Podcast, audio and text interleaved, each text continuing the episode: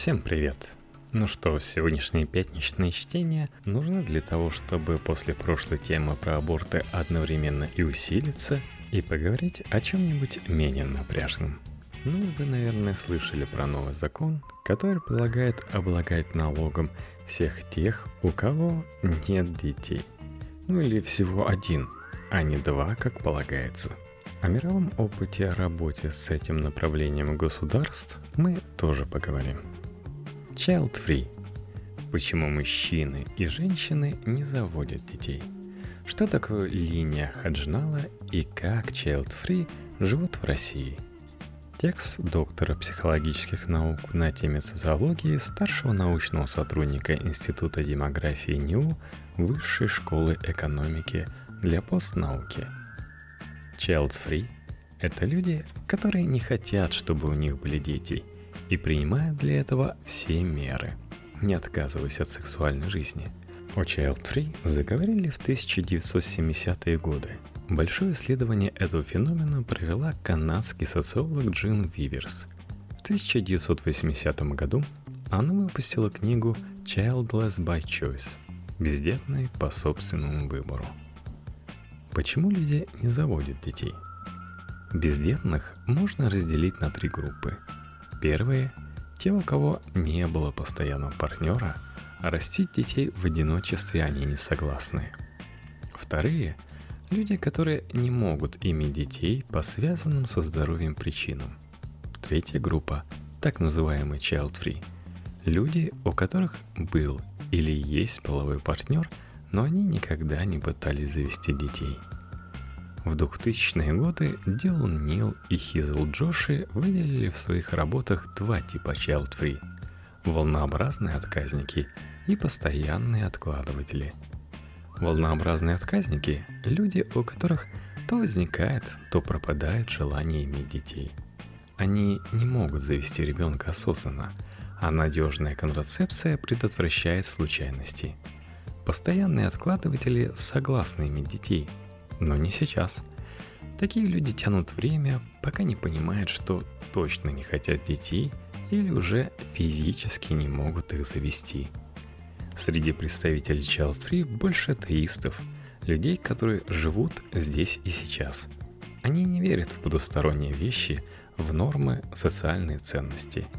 Это часто единственные дети в семье – или старшие дети из больших семей, которые были вынуждены ухаживать за младшими братьями и сестрами и проиграли еще в детстве все свои родительские интенции. Реджекторы и аффексионада. Джин Виверс выделила два типа child free – реджекторов и аффексионада.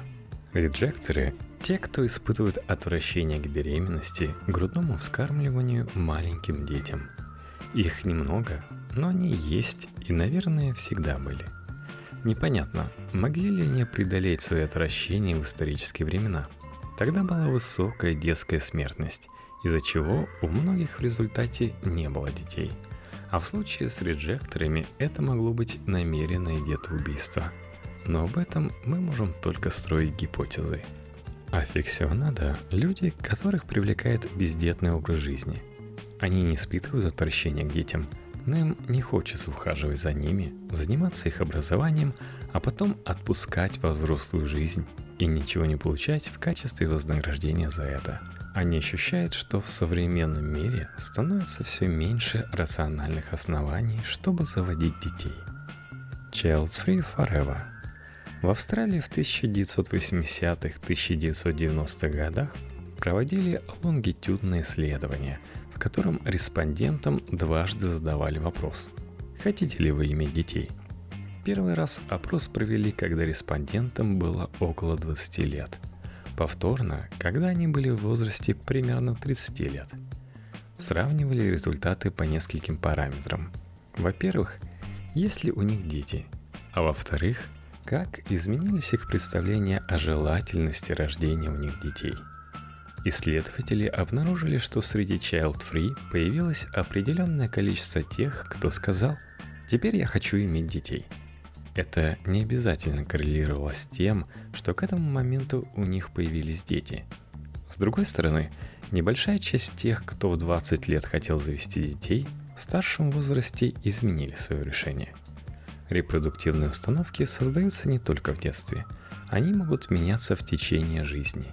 И люди, у которых нет цели обязательно иметь или не иметь детей, подвергаются различным социальным воздействиям. Ловушка низкой фертильности.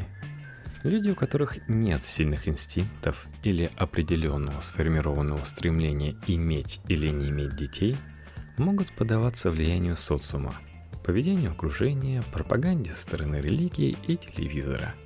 Все это может воздействовать на выстраивание отношения к браку и детям – если человек растет в социальной среде, где все семьи многодетные, то ему или ей будет казаться, что это нормальное решение – заводить большую семью. Если человек единственный ребенок в семье, а среди знакомых много бездетных или откладывающих где-то рождение, то одним из вариантов нормы будет считаться отсутствие детей. Существует концепция Вольганта Луца, которая называется ловушкой низкой фертильности – ее суть, в частности, в том, что описано выше. Эта гипотеза показывает, что чем меньше детей в окружении людей, тем меньше детей будет рождаться и в дальнейшем. Мужчина child-free и женщина child-free.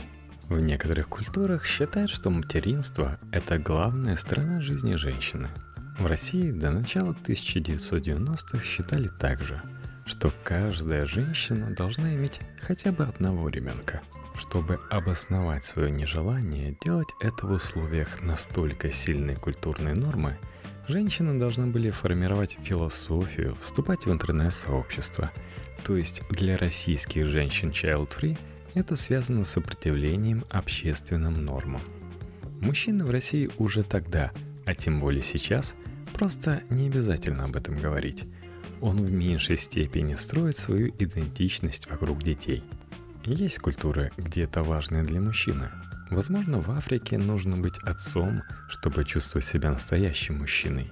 Или при проблемах в половой сфере дети становятся доказательством мужественности. Среди бездетных мужчин больше тех, у кого невысокий доход и низкий уровень образования. Решение мужчины завести детей тесно связано с пониманием, сможет ли и захочет ли он обеспечить их финансово. С другой стороны, у мужчин с высоким доходом сравнительно чаще бывает много детей от разных женщин. У женщины, посвятившей жизнь карьере, нет возможности тратить много времени на заботу о ребенке. Либо женщина с самого начала делает выбор не заводить детей, либо просто не успевает отвлечься на это в течение жизни – Мужчины и женщины принимают решение заводить или не заводить детей по разным причинам. Женщины рассуждают о количестве времени, которое они потратят, чтобы заниматься ребенком, а потом не получить ничего, кроме радости от выращивания нового человека. Мужчины больше думают о том, что наличие детей заставит их больше работать и зарабатывать, при этом меньше тратить лично на себя – Региональные отличия child-free. В исторической демографии существует термин, связанный с географией прачности. Линия Хаджнала. Этот термин возник в XIX веке. Линию Хаджнала условно проводят по Европе, от Финляндии до итальянского Триеста через Санкт-Петербург. К востоку от этой линии обязательный брак и дети считались нормой – на западе от линии Хаджинала мужчины и женщины вступали в брак позже. Считалось, что сначала нужно обеспечивать себе хорошее имущественное положение. Те, кто был беден, вообще отказывались от брака. И это до некоторой степени снижало ожидаемость. Но в наше время челфри в Европе есть везде. Постепенно они появляются и в более традиционных частях общества, например, в Арабских Эмиратах. Но это современное – не очень традиционная исламская страна. В государствах, где нарастает фундаментализм, об этом говорить сложнее. В правовой среде практически невозможно быть откровенным child-free, но есть способы жить без детей и не быть осуждаемым за это обществом. Можно уйти в монастырь. Религиозный фундаментализм совершенно не способствует child-free в современном понимании. Но можно что-то придумать на уровне индивидуальных стратегий. В африканских странах южнее Сахары самая высокая рождаемость. Там только начался первый демографический переход. И есть несколько стран, где рождаемость только начала снижаться с 7 детей на одну женщину в среднем. Но говорить о существовании настоящих child-free пока сложно. У меня есть африканские студенты, которые удивляются и говорят, что быть child-free эгоистично – то есть в африканских странах установка обязательно иметь детей существует даже в образованных слоях населения. Реакция общества на Child 3 зависит от страны и скорее от конкретного сообщества. В России в мегаполисах Child 3 будет казаться совершенно нормальным явлением. Но группы православных консерваторов будут выступать против. В подобной среде есть стигматизация, которая приводит к тому, что Child Free иногда притворяются бесплотными. В то же время бесплотные притворяются child-free, потому что всегда кажется, что стигматизация другого, не своего состояния, менее страшная и болезненная. Поэтому при исследованиях child-free трудно отделить группы добровольно бездетных людей от тех, кто не может иметь детей по состоянию здоровья. Влияние child-free на экономику, демографию и политику – с точки зрения экономики, child-free могут по-настоящему посвятить себя работе. Женщины при этом, не отвлекаясь, строят карьеру. Мужчины child-free, которые не должны содержать семью, могут выбирать более интересные, а не высокооплачиваемые профессии. С другой стороны, люди, вынужденные зарабатывать, чтобы обеспечивать детей, работают интенсивнее. Они не могут позволить себе отдых, иначе им не на что будет кормить детей – Некоторые считают, что при высокой распространенности child-free на планете будет слишком мало населения. Но это не обязательно так. В некоторых развитых странах рождаемость выше, чем у нас. Но там это действительно выбор. Кто-то не рожает совсем, а кто-то заводит по 3-4 ребенка. Долгое время у российских женщин в среднем было примерно по полтора ребенка на каждую, при том, что рожали почти все – но рождаемость все равно была ниже, чем в некоторых из стран, где такой выбор считается закономерным. В аграрном обществе людям выгодно было иметь детей. Чем их больше, тем больше земли можно обработать и получить больше ресурсов. В индустриальном обществе дети стали расходной частью бюджета. За ними нужно было ухаживать, а денег они не приносили. Конечно, в начальную индустриальную эпоху дети работали на фабриках – их можно было отправлять на работу чуть ли не 7 лет. Но это не очень здоровая ситуация. На фабриках дети портили здоровье и часто не доживали до взрослого состояния. Вскоре детский труд на фабриках стали запрещать, и большие семьи стали проблематичными. Постепенно рождаемость снизилась. Увеличение количества child-free, с моей точки зрения, показывает, что в стране есть серьезные проблемы, из-за которых женщины не стремятся заводить детей – это должно обратить внимание политиков на условия, в которых находится общество. И если действительно нужен прирост населения, то следует принимать экономические и социально-политические меры, чтобы улучшить жизнь семей. Исторические примеры показывают, что все меры социальной политики предпринимались, когда рождаемость становилась ниже уровня простого воспроизводства. Таким образом, существование Child 3 может привести к полезным изменениям в том числе для семей с детьми. Современные исследования феномена Child Free. Последние исследования связаны с изучением факторов, которые влияют на рост бездетности. Нужно понять, связано ли это с недостаточным количеством партнеров или с индивидуализмом с тем, что люди менее охотно вступают в брачные союзы.